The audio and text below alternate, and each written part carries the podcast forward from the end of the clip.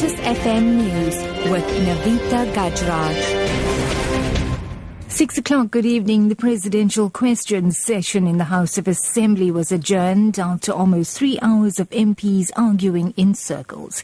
The Nkandla issue took centre stage towards the end after EFF leader Julius Malema's question, when Zuma was going to pay the money back, had been moved to the tail end of the order list. Now, Zuma's reply that he would wait for Parliament to rule on the matter led to a shouting match between EFF MPs and Speaker Balega Mbete.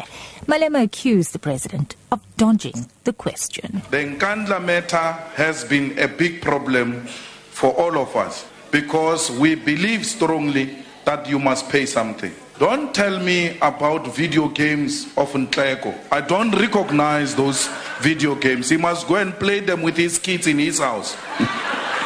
My question is very simple, Mr. President. When are you paying back the money?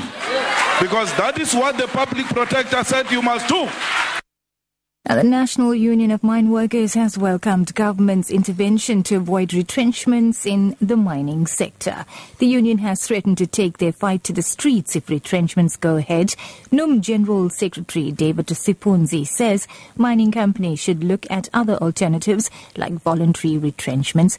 The union says it will continue to negotiate with mining companies to get better pay for its workers. The union says 11,000 of its members may be retrenched. Indeed, we agree with Minister Ramatodi that the mining companies should have pursued other alternatives than shortcut solutions. The NUM believes that companies should look at alternatives such as shifting workers to other viable operations. It is for this reason South Africans should view the retrenchments atrocities meted against 1,000 workers and their families at Glencoe as unpatriotic and undemocratic. In other news now, the Treatment Action Campaign in KwaZulu-Natal says it hopes the Department of Health will ensure that recalling HIV rapid test kits will not disturb the program of HIV testing. Defective HIV tests showing incorrect positive results have been recalled countrywide.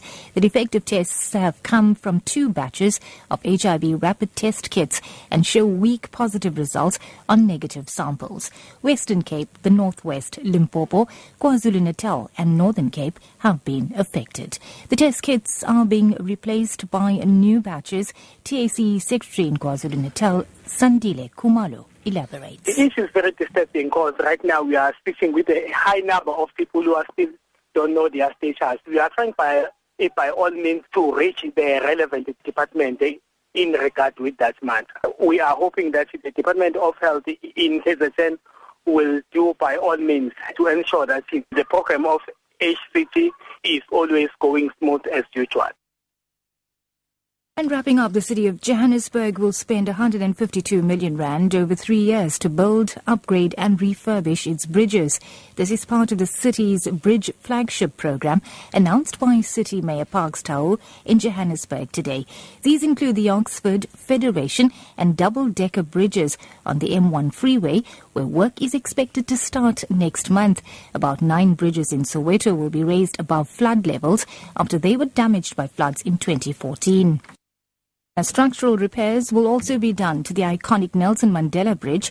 Work is also underway to construct a bridge over the railway line in Naledi, which will link the community of Naledi and Protea.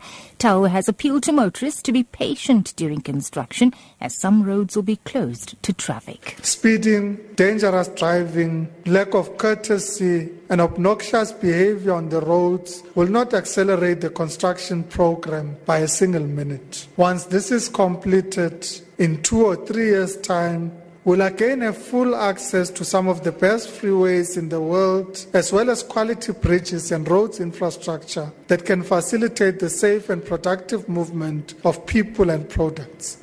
Topping your news at 6, the presidential question session in the House of Assembly was adjourned after almost 3 hours of MPs arguing in circles. For Lotus FM News, I'm Navita Gajraj. I'll be back with headlines at 6:30.